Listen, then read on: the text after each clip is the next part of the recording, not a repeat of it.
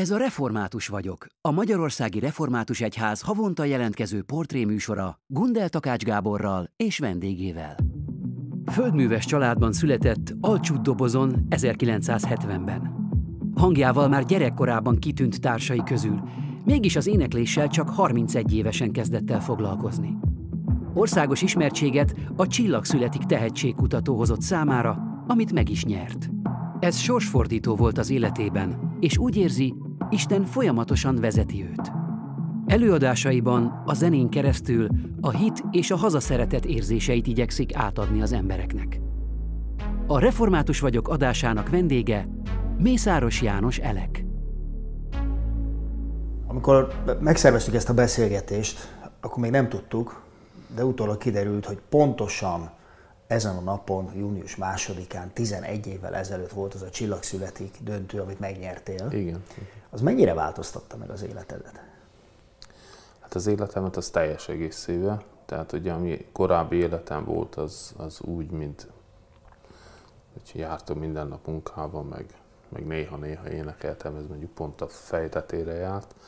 De én magamat én úgy gondolom, hogy nem változtatott meg, de aztán így a napi rutin az teljesen átalakult. Ugye elég sok felkérés volt már a kezdet-kezdetén is, és akkor az a következő öt évben ez gyakorlatilag maradt is szinten, tehát az az mhm. évi 180-200 koncert, uh-huh. és akkor mellette még én egy évig próbáltam ott maradni munkahelyen, de amikor már nyilvánvalóvá vált, hogy ezt nem lehet fizikailag bírni, akkor elmentem fizetés nélküli szabadságra, és akkor két év után ott is hagytam a földhivatalt, és akkor azóta ez az éneklés a központi elem, és akkor mellette a szőlőkert, állatok, gyülekezet, mm. ezek így kitöltik a többi részt. De azt mondod, hogy, hogy téged nem változtatott meg. Uh, az, pedig ez egy nagyon komoly próbatétel, emberi próbatétel, amikor hirtelen megismerik az embert az utcán, hirtelen megszólítják, mhm. hirtelen híres lesz, elkezdik hívogatni újságírók, stb. Te miben kapaszkodtál, vagy hogy, hogy, hogy volt nálad, hogy nem változtatott meg? Hát az értékrend, ami már akkor kialakult bennem, az, az, az ugyanúgy most is él, meg ugyanúgy most is ugyanaz a fontossági sorrend van. Tehát ez, ezek nem változtak meg, és hát gyakorlatilag az embernek a neveltetése, a hite, a meggyőződése, meg hát azért az a 40 év, amit még én előtte éltem, azok a gondolatok, azok a megtapasztalások, azok mind-mind belekerülnek ezekbe a koncertekbe, és ez adja meg a mélységét, meg a mhm. magasságát is. Uh-huh hogy az ember nem lesz üres, hanem amit mond, annak a, a, a mögött van egy ezernyi dolog, amit ugye nem tud kifejteni, mert ha hagynák, én egy ének számhoz tudnék egy órát uh-huh. dumálni, mert annyi minden gondolat benne van egy műben. Uh-huh. De hát abból csak a legfontosabbat ragadja ki az ember, és akkor többit meg, megérzik az emberek, amit uh-huh. hallanak. Uh-huh. Az egy érdekes uh, szituáció lehetett, hogy ott van egy zsűri, aki minősíti és ugye négyen négyféleképpen, időnként elég keményen, időnként számodra egy, egy, egy dal, ami neked fontos, arra mondjuk jön valamilyen kritikus megjegyzés, hogy tudom én, negédes, vagy nem tudom én micsoda. Ezeket Igen. hogy tudtad ott kezelni? Hát én úgy gondoltam, hogy ezek mind szerepek ott. Uh-huh. És nekik az volt a feladatuk, hogy kitöltsék a műsoridőt. Hát most Ennyi? Egy, hát igen, igen, hát azért láttam én is korábban tehetségkutató műsorokat, és az ember lát, hogy körülbelül, hogy, hogy egy-egy zsűri tag bizonyos szerepkörben mozog. Uh-huh. És akkor volt, aki az volt a feladata, hogy szavazatot generáljon, volt, aki az volt a feladata, hogy dicsérjen, hát akkor ezt csináltuk. Hát uh-huh. most én úgyse tudtam volna ebben mit kezdeni, mert uh-huh. most bármit is mondok.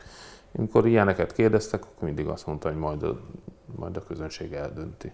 Hát végül is eldöntötte. És aztán végül is eldöntötte. Igen, mert ugye ne, nem a zsűrinél lettél első, hanem a közönségnek igen, köszönhetően. Igen. Mert a zsűri, főleg a Puzsér, az mindig leszavazott téged. Igen. De igen. A, a, a közönség meg nagyon pozitív. Igen, ők valahogyan mást láttak meg benne. Azért ebbe a tehetségkutató versenyekben azért általában egyféle típusú ember szokott megjelenni, aki ezeket meglovagolja, és aztán egy-két év után vagy sikerül neki uh-huh. fönnmaradni, vagy nem de én aztán úgy teljesen más kaliber voltam, életkorba is, meg gondolkodásba is, meg, meg sok minden másba is. És aztán szerintem éppen azért szavaztak rám, mert én nem vagyok olyan, mint a többi. Na most, hogyha mm. utána olyanná váltam volna, mint a többi, akkor gyakorlatilag uh-huh. semmi értelme nem lett volna a történetnek. Nem is hezitáltál, hogy, hogy elmenjél ide, vagy nem? Miért, miért érezted fontosnak, hogy részt vegyél ebben a műsorban, egy nagy kereskedelmi csatornán, ahol ezek szerint tudtad, hogy mi fog rád várni? Hát ugye volt egy belső hang, ami megszólalt. Tehát általában az ember élete folyamán megtapasztalja, hogy ezekre érdemes hallgatni. Uh-huh. És aztán, amikor ez a belső hang azt mondta, hogy na, akkor most jelentkezz a versenyre, akkor tényleg gondolkodás nélkül kitöltöttem uh-huh. jelentkezési lapot, és az volt a legmegdöbbentőbb, hogy minden gond nélkül két percen belül sikerült. Tehát uh-huh. általában ezek azért nem ennyire egyszerű dolgok, de ez valahogyan nagyon flottul uh-huh. ment. És aztán így, tehát én azt éreztem folyamatosan, hogy az én lépéseimet vezetik. Uh-huh. Tehát amikor, e, amikor ráléptem erre az énekesi pályára 31 éves koromban, akkor tőlünk Alcsuttó 15 kilométerre össze volt készítve minden.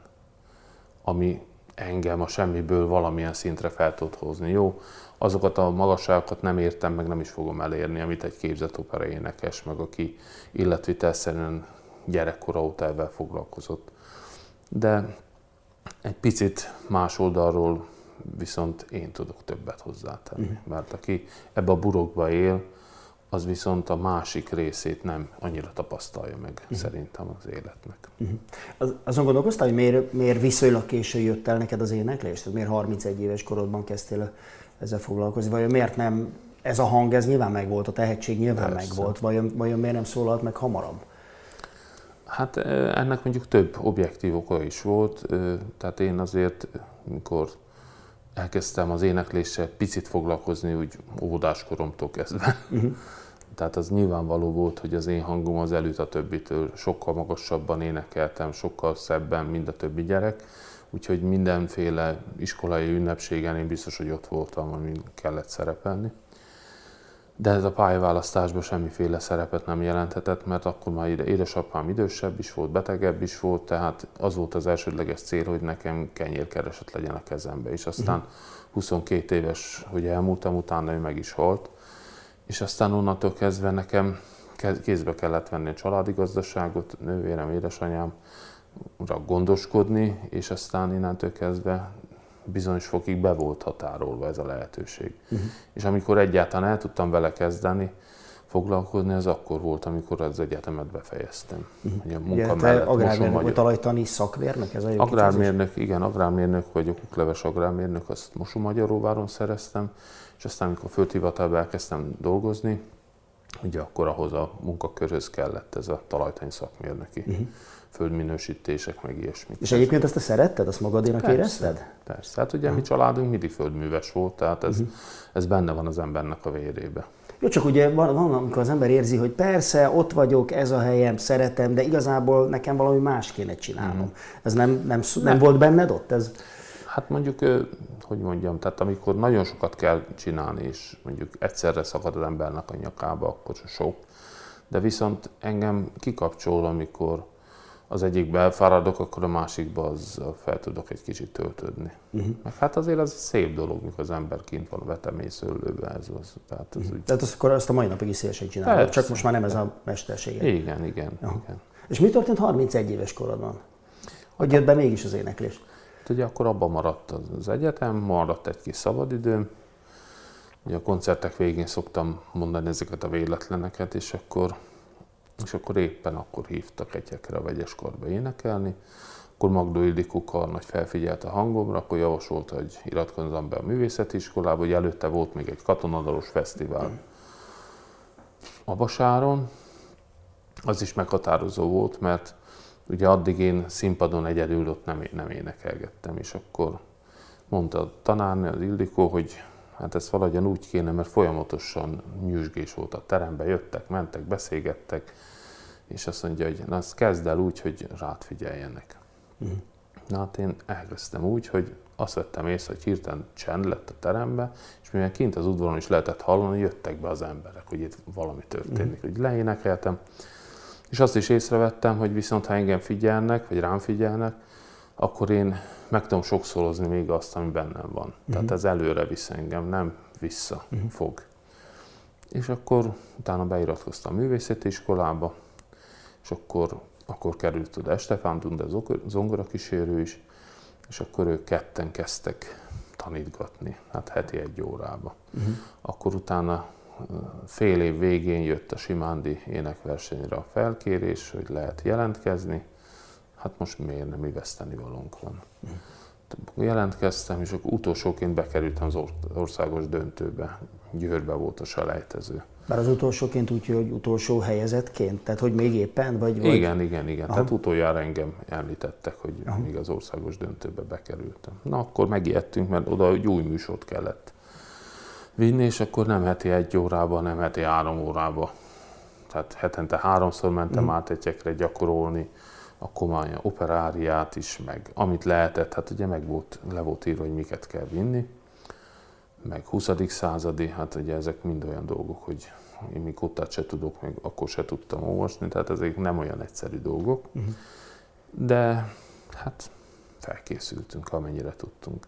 És akkor lettem második abban a kategóriában, ahol az alap és a középfokú oktatási intézmények vettek részt, és akkor azért én olyanokkal versenyeztem, akiket maximális pontszáma felvettek a Zenakadémiára és ők meg mit tudom, kaptak egy külön díjat, én meg második lettem. Tehát ahhoz képest ez, ez hatalmas dolog, és hát aztán sokan ezt nem is nagyon tudták azóta sem megemészteni, de hát erről én nem tehetek, mert ugye nem én voltam Hogy van egy féltékenység, szakmai féltékenység, hogy mit keres itt valaki, aki nem végzett akadémiát, Igen, és ezt meg is lehet érteni, olvasni? ezt meg is lehet érteni, mert hát valaki négy éves kor óta ebben foglalkozik, és akkor van, aki itt fél év énektanulás után belecsöppen, de hát most én arról nem tehetek, amit ő neki az Isten nem adott, nekem megadott. Hát ez, uh-huh. ez, ez teljesen más uh-huh. kategória.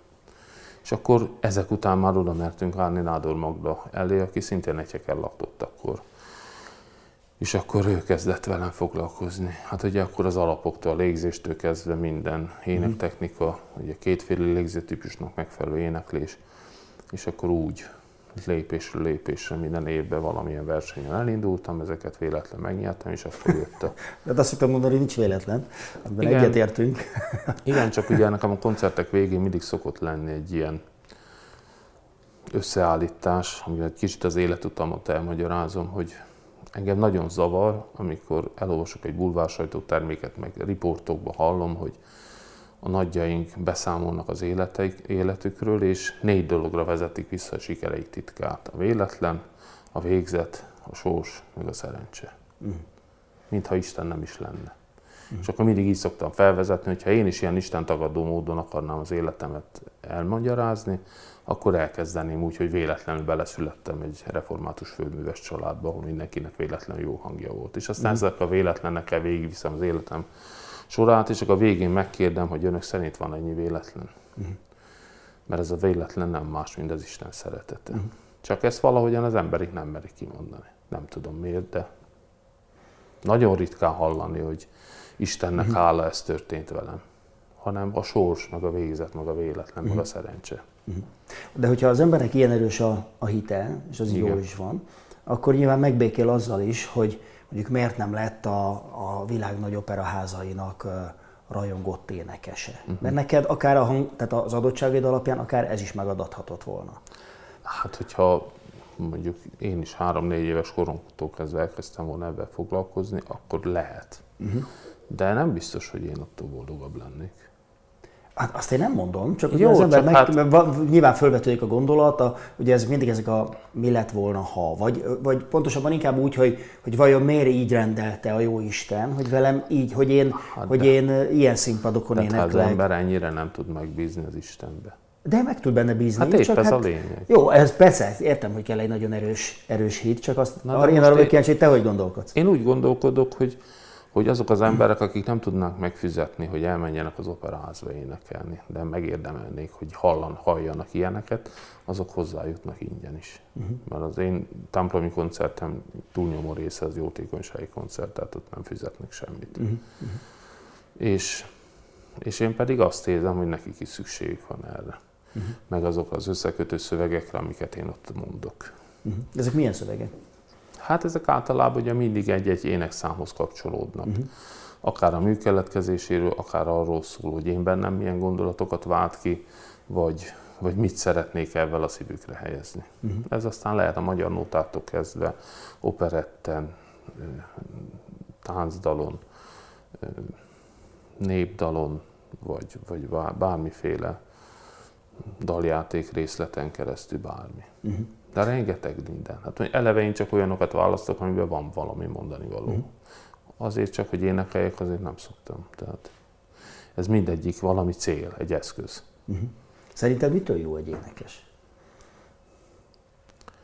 Hát attól, amit az Isten beleteremtett. Uh-huh.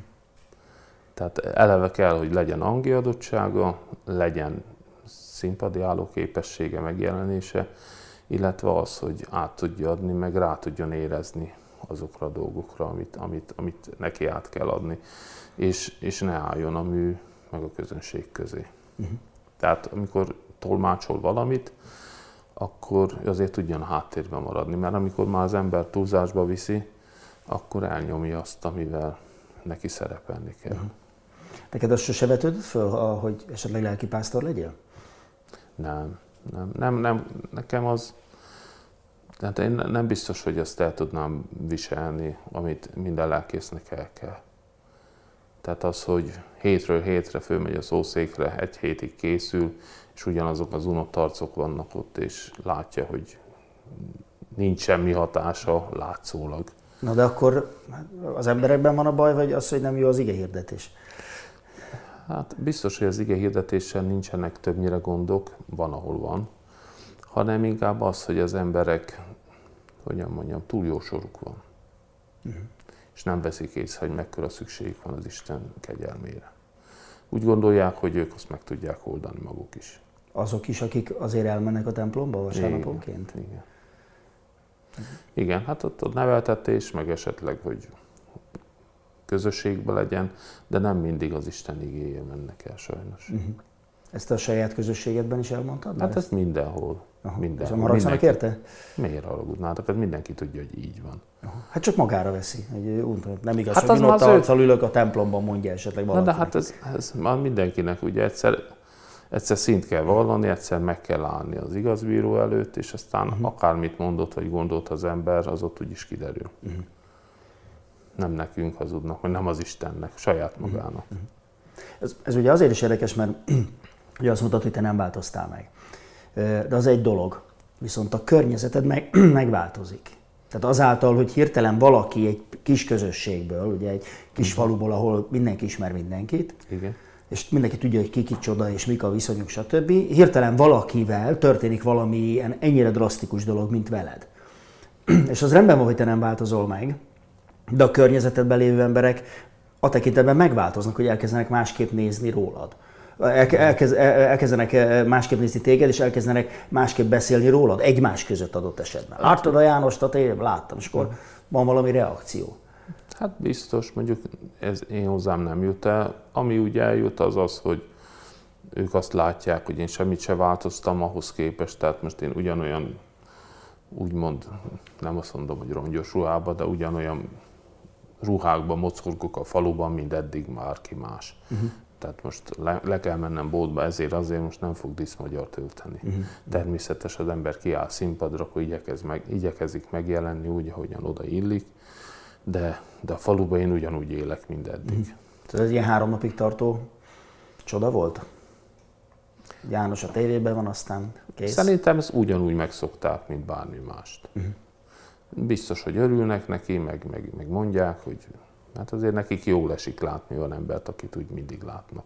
Ja, aki a közülünk való? Igen, Aha. igen, igen, igen. Mert hát végül is azért csak képviselem azt a közösséget, ahonnan kikerültem. Uh-huh.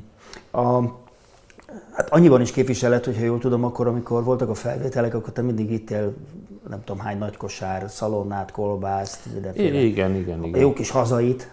Igen, hát hazait is, meg icanént, a rendezvú cukrászdából mindig kaptam egy kis ellátmányt. Ez a Talcsúton van arra? Nem, az Bicskén van. Bicskén van. Ja, és, akkor, aha. és akkor onnan, onnan vittem, úgyhogy a stáb gyakorlatilag azon ét abban az időszakban, mert Hát amiket ott nekünk adtak, ilyen sós magyaró, meg chips, azzal, hogy hosszú távon nem lehet. Jó, néha volt kaja is, de azokra én többnyire nem nagyon találkoztam. És akkor vittél? Igen, meg hát persze, így, így egyszerűbb volt. Uh-huh. Jól hát érezted egy... egyébként magad abban a környezetben? Igen, a... igen. Hát gyakorlatilag én 20 évig, hát 90-ben kezdtem el dolgozni, ez 2012, akkor az 30, igen. Na, 22 évig dolgoztam folyamatosan, és utána ez egy ilyen hónapos szabadság volt. Uh-huh. Aztán utána fizetett, vagy fizetés nélküli szabadság, félállás volt, fizetés nélküli szabadság volt. Hát ugye én utána közvetlenül egy hónappal, július 1-től visszamentem dolgozni, uh-huh. főállásba. Ezt bírtam egy hónapig. Akkor egy hónap után, amikor látták, hogy malig élek, akkor mondták, hogy hát akkor menjek el félállásba. Akkor elmentem félállásba, de hát így is heti három napot be kellett mennem, és mellette volt 200 koncert egy évben. Uh-huh. És akkor utána próbáltam ki ezt a két fizetés nélküli évet, mert majd, hogyha mégis lecsökken, akkor vissza tudok menni, de hát ez mind a két évben 200 koncert volt, úgyhogy uh-huh. itt már nem volt mire várni. És ez a, ez a mai napig is ilyen sok? Nem, nem, ugye ez a koronavírus előttig mondjuk ez a 200 ön lement a 150-re, és aztán koronavírus évében volt olyan 42, utána... Még akkor is? Aha.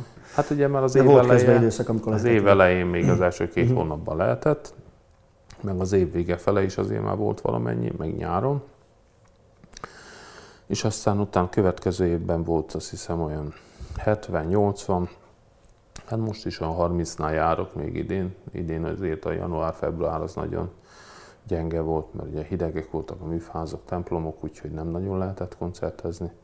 És aztán most, ahogy jött a melegedés, akkor így indultak mm. a koncertek. Hát ezt majd meglátjuk. Ez most, már, most már ez abszolút ez a megélhetésed? Igen. Amellett ugye, hogy otthon megvan az a birtok, ami Persze. 1740 óta a családi, ha jól tudom. Hát 1740-től vannak meg az anyakönyvek, uh-huh. mert a korábbiak elégtek. Uh-huh. 1620 óta tartjuk nyilván a lelkipásztorokat a gyülekezetbe. Uh-huh. De biztos, hogy korábban is ott laktunk, csak uh-huh. azt nem tudom igazolni. Uh-huh. Azért is kérdezem ezt, hogy, hogy mennyi koncert van, mert segít ennek a szervezésében neked valaki? Hm. Persze, az Isten. Tehát ez, Ketten csinálj, igen, ezt? Igen, igen. Tehát ez gyakorlatilag úgy működik, hogy amikor van időm, és otthon vagy más, más dolog nincs, akkor vannak koncertek. Mikor otthon hirtelen sok feladat van, akkor valahogy egy kicsit kevesebb van. Mm. És mindig annyi van, amennyi kell. Mm. Ezt így az ember el, el tudja fogadni. Meg a január-február az mindig a hit próbálja, mert akkor akkor, akkor ugye megszólal a kis ördög, hogy na hát látod, most már nem hívnak, még már nem lesz semmi, és akkor... De aztán szépen kitavaszodik, akkor jönnek. Uh-huh. Tehát én, én még most is tudok csodálkozni azon, mikor megcsörel a telefon, vagy jön az e-mail, vagy az SMS, hogy ide hívnak, oda hívnak, hogy, hogy, hogy, hogy, hogy szükség van rám. Uh-huh.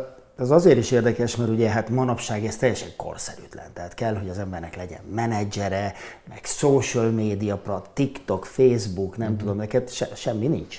De Facebookon fönn vagyok. Mint énekes, vagy mint magánember? Hát ők csináltak nekem egy ilyen oldalt, de hogy aztán azt hogyan kell igazából kezelni. Arra, az ők az ki? Azt nem nagyon mutogatták meg, úgyhogy hát a, az RTL-be. Akkor. Ja, hogy akkor? Akkor csináltak. De hát már 11 éves, ez még hát, mindig működik? Biztos. Hát mit ja. tudom én, hát ja. Nem tudok igazából kezelni, mert nem tanítottak meg rá. Aztán az ismerősök meg csináltak egy másik Facebook oldalt, úgyhogy azokra én írogatok, de hogy aztán ezen megjelenik-e, vagy hogy működik, én azt nem tudom. Az a gond, hogy ezen már maximális 5000 ismerősön fönt van, oda már nem tudok másokat fogadni, aztán a kettőt meg hogy kell összekapcsolni. Nincs is nekem erre időm, meg energiám, hogy ezekkel foglalkozni. Meg hogy most írogatnak, én meg válaszoljak, hát most van nekem más dolgom is. Aki kíváncsi, az jöjjön egy koncertemre, azt meghallja. Uh-huh. Ennyit tudok az ügy érdekébe tenni. De ezek szerint ez elegendő. Hát biztos, egy darabig elég, ha meg nem, akkor meg majd elgondolkodok, hogy mit kell még csinálni, de most még működik így is. Aha. Lehet, hogy az is, az is a vonzó abban, amit te csinálsz, nem csak az éneklés része, hanem az a fajta jelenség, aki te vagy. Én elég uh, olvastam, hát nem elég sok, mert ugye viszonylag keveset, kevés cikk, meg tévé, meg tehát nagyon kevés anyag van rólad fönt a, a világhálón. Az ember beüti a nevedet, akkor alig-alig uh, uh-huh. talál valamit. De ahol lehet valamit találni, ott mindig ilyen nagyon pozitív kommentek vannak, ami uh-huh. elsősorban a személyiségeddel kapcsolatos, hogy egy tiszta, őszinte ember, és, és ez, ez meg nagyon átjön az embereknek. Hát, az igazság az, hogy itt bizonyos dolgokat, ha az ember felvállal, akkor akármit nem csinálhat mellette. Tehát ezt már úgy sok helyen elmondtam, úgyhogy tehát ha bizonyos színész mindenféle szerepet elvállal és mindenféle dolgot megcsinál, akkor utána már hát ő nevetségesé válhat egy-egy szerepbe. És ez velem is ugyanígy lenne. Tehát ha most én ilyen mindenféle celeb műsorba szerepelnék, utána kiállnék hazám, hazámot énekelni, kifütyülnének. Mhm. De te nem is az ember vagy, aki elmegy bárhova csak a pénzért. Hát persze, hogy nem. Persze, hogy nem. De tehát engem bosszant nagyon sok minden. Tehát az ember, amikor bekapcsolja a tévét, és akkor folyamatosan csak nyomkod, nyomkod, nyomkod, és nem talál semmi értéket, hogy ezért csak a reklámért föntartani ennyi hurkafényesítőt, mert nem tudok rájuk más mondani. Tehát ilyen, Szóval igazán elmetnének valahol dolgozni, ahol valami értéket tudnak csinálni. Régen ugye abból volt műsor, hogy ki mit tud, mennyire okos, mennyire jól tud. Most már abból csinálnak műsort, hogy ki milyen hülye. Hát most uh-huh. azokat inkább szégyelni kéne, meg tanítani, nem hogy kirakni, hogy na akkor tan- nézzétek, hogy ilyen hülyék is vannak az országban. Uh-huh. Az elmúlt 10-11 év alatt mennyit változott a, a repertoárod? Mennyit változott az a változott-e az a fajta uh-huh. Művészi gondolkodás, arszpoétika, amit, amit erről az egészről Hát ugye, ami, ami fontos, az a három mozgató elem, a hit, a hazaszeretet és a hűség. Hűség a nemzethez, a hazához, a családhoz, ahhoz a gondolkodáshoz.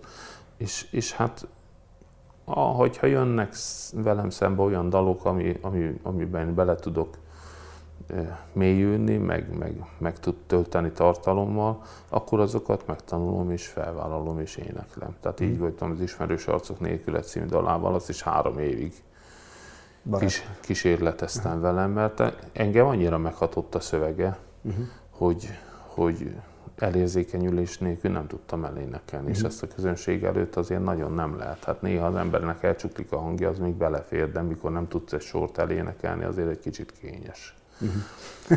Finoman fogalmazunk. És akkor, és akkor még most is találok benne olyat. Tehát most, amikor kitört ez a kárpátaljai háború, és azért nekem is nagyon sok ismerősöm, ugye énekes társam, Nagy Anikóval közösen szoktunk fellépni, és ők is átkerültek ugye a háború kitörés után napokkal, hogy a férfi férjét el ne vigyék katonának.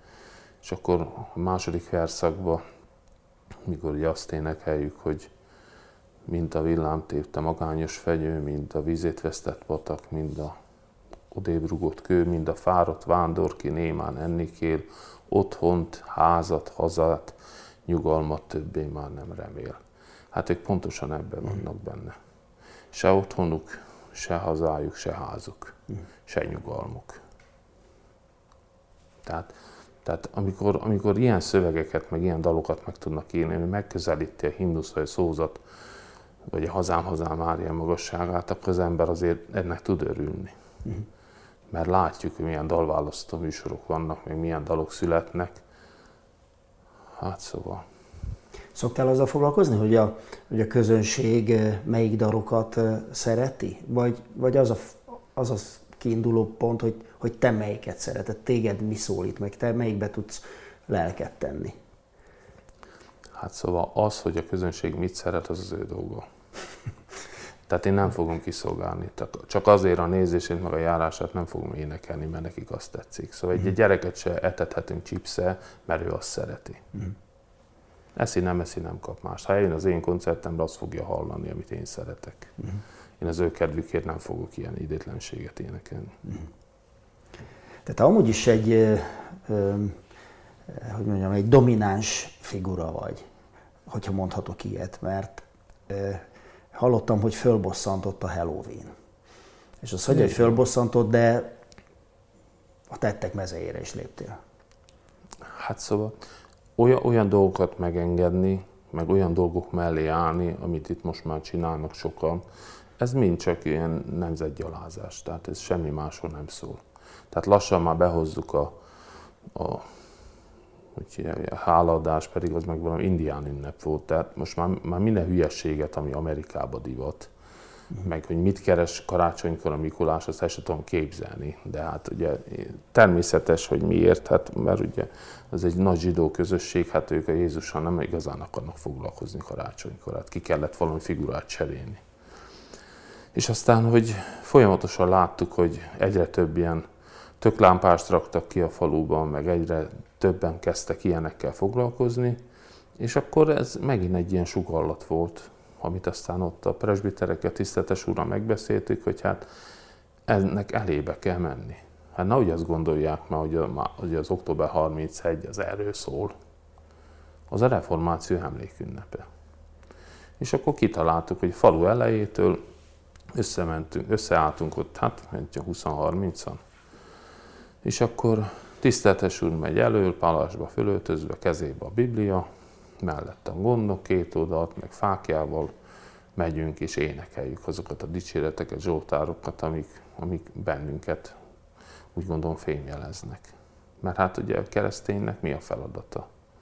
Az, hogy vigye a Szentírás minél több embernek, ahhoz, hogy világítson, hát ahol már ekkora sötétség van, ahol ilyen dolgokkal foglalkoznak, mert a Halloween a legsötétebb dolgokkal foglalkozik, sátánista dolgokkal, hát akkor miért ne? És aztán a második éven már azt vettem észre, hogy ahogyan ott énekeltünk, mert én folyamatosan igaz, hogy CD-ről éneklek, de ráéneklek én is, meg a többiek is, akik tudják. A kiálló emberek, akik úgy néztek bennünket, folyamatosan inkább azt láttam rajtuk, hogy tetszik nekik, meg mintha azt éreztem volna, hogy, hogy milyen jó volna közéjük tartozni. És hát uh-huh. ugye a gyülekezetnek ez volna a célja, hogy, uh-huh. hogy, hogy hát oda szeressünk minél több embert. Uh-huh. És ez azóta is van? Vagy, hát vagy ez két, a két, két év? év. Aha. Most már De akkor gondolom lesz minden évben. Hát az Isten erőt ad. Ennek ugye mindig az a lényege, hogy meglegyen az igei tartalma. Ha már csak egy üres rituálé, akkor arra nincs szükség. Mm. Tehát ezért mondta Calvin, hogy szünten reformáljatok, hogy mindig legyen benne a tartalom. Ha nem arról szól, amire az Isten adta, akkor teljesen fölösleges. Akkor ki kell találni mást. Hát ezért olyan protestánsok. Persze. Nem? Így gondolkodom. De te amúgy is, jól tudom, 20 éves korod óta presbiter vagy. Igen. Még a, a, a szerkesztő kollégám Csádán mesélte, hogy az e-mailedben is az van, hogy az aláírásban, hogy magánénekes presbiter. Igen, hát most minden ezért azért nem írok le, de fontosabbakat leírom, titulust.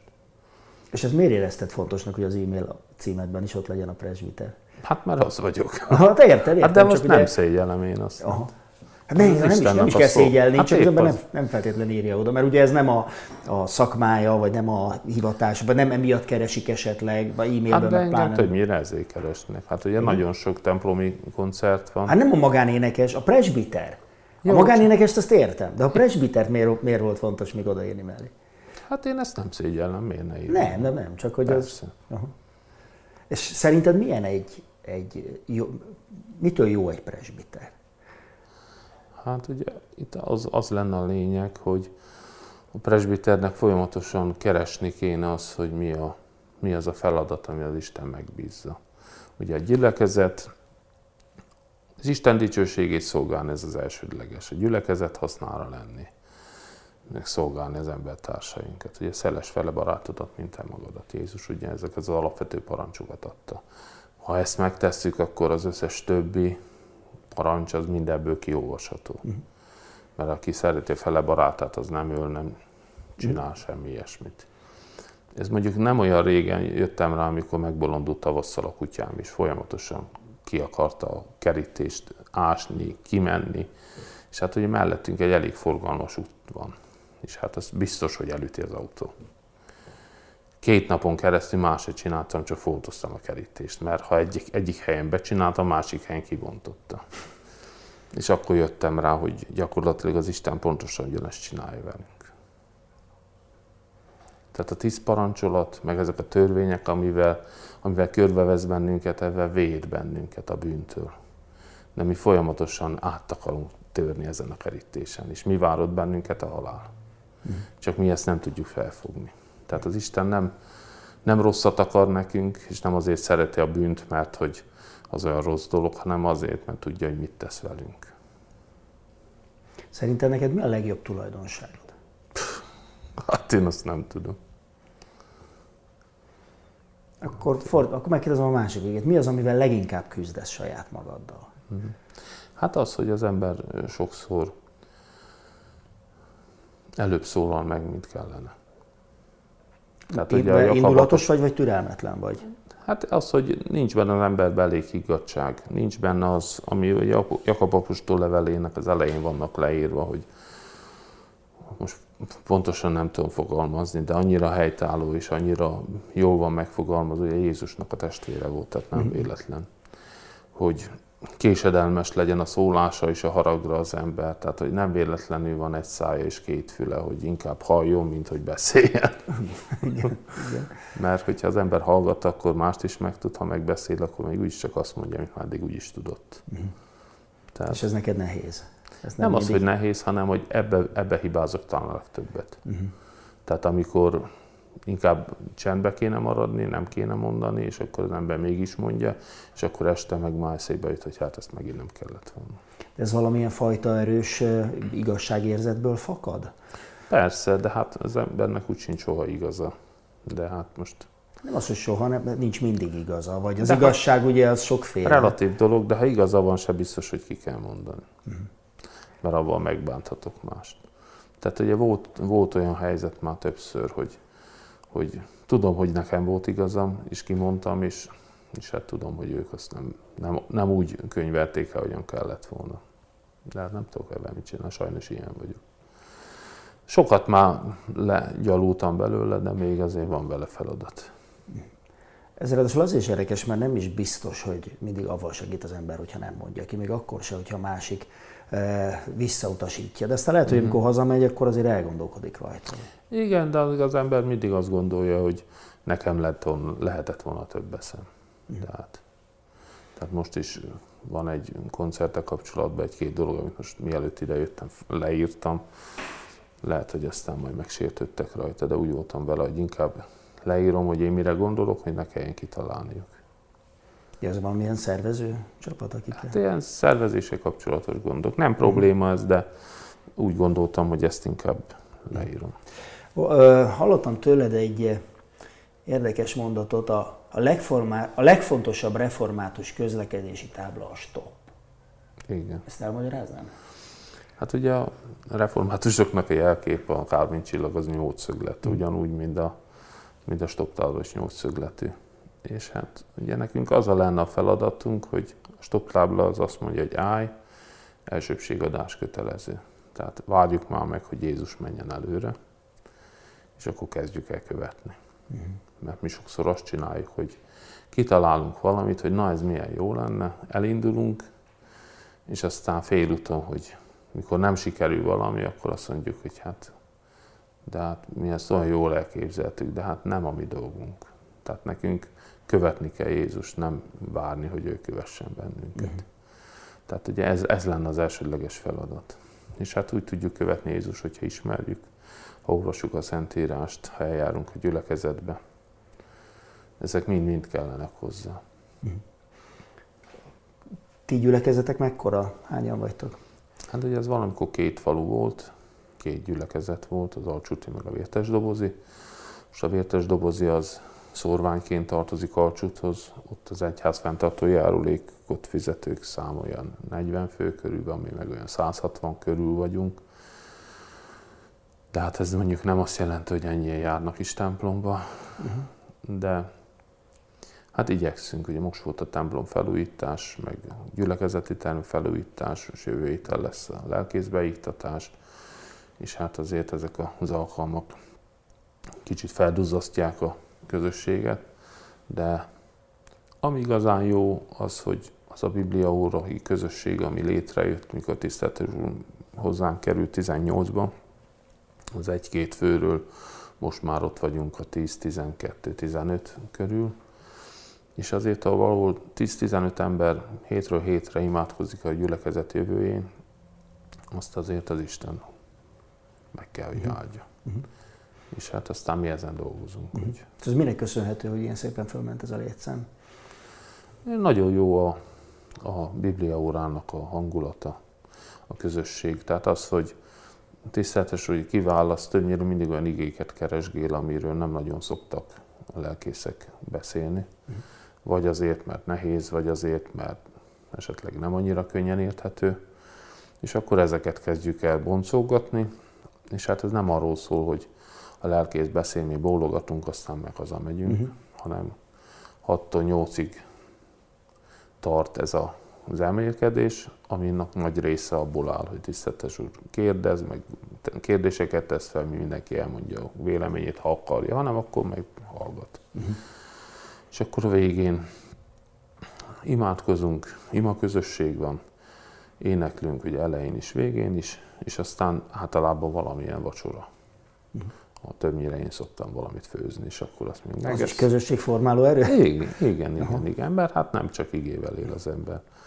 Mondd, ahogyan fordítva van, nem csak kenyérrel él, hanem csak igével, és akkor az is még egy kicsit. Most például utoljára mit is csináltam? Palócleves volt. Mm. Előtte meg flekkent sütöttem, ilyen tárcsán. Hát mindig próbálunk valamit improvizálni. Hát ha van idő, hanem akkor meg nem. Hát most de általában igyekszem, úgyhogy...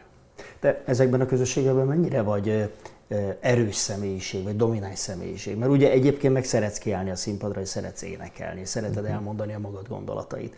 Ezekben a közösségekben hol a te helyed? Hát én eleve, hogy én mindenhonnan kilógok a magasságon, meg az alkatom miatt, tehát én nagyon nem szoktam elbújni, meg nem is tudnék, de én mindig próbálom úgy csinálni, hogy felvetek ötleteket, és aztán örülök neki, hogyha valakinek jobb van.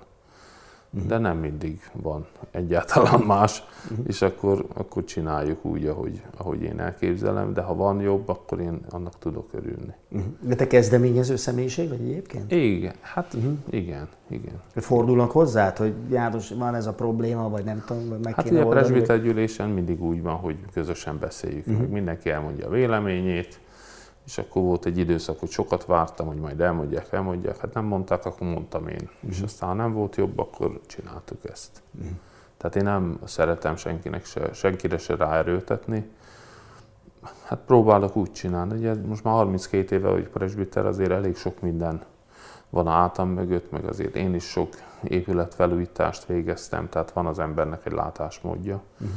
meg látja, hogy na most mi miután következik, hogyan kéne ezt felépíteni és akkor ezeket ilyenkor tudom használni, kamatoztatni, és aztán, hogy ha rám bízzák, akkor megcsinálom. Mm. Azt látom, hogy van benned egy nagyon nagy békesség az élettel kapcsolatosan.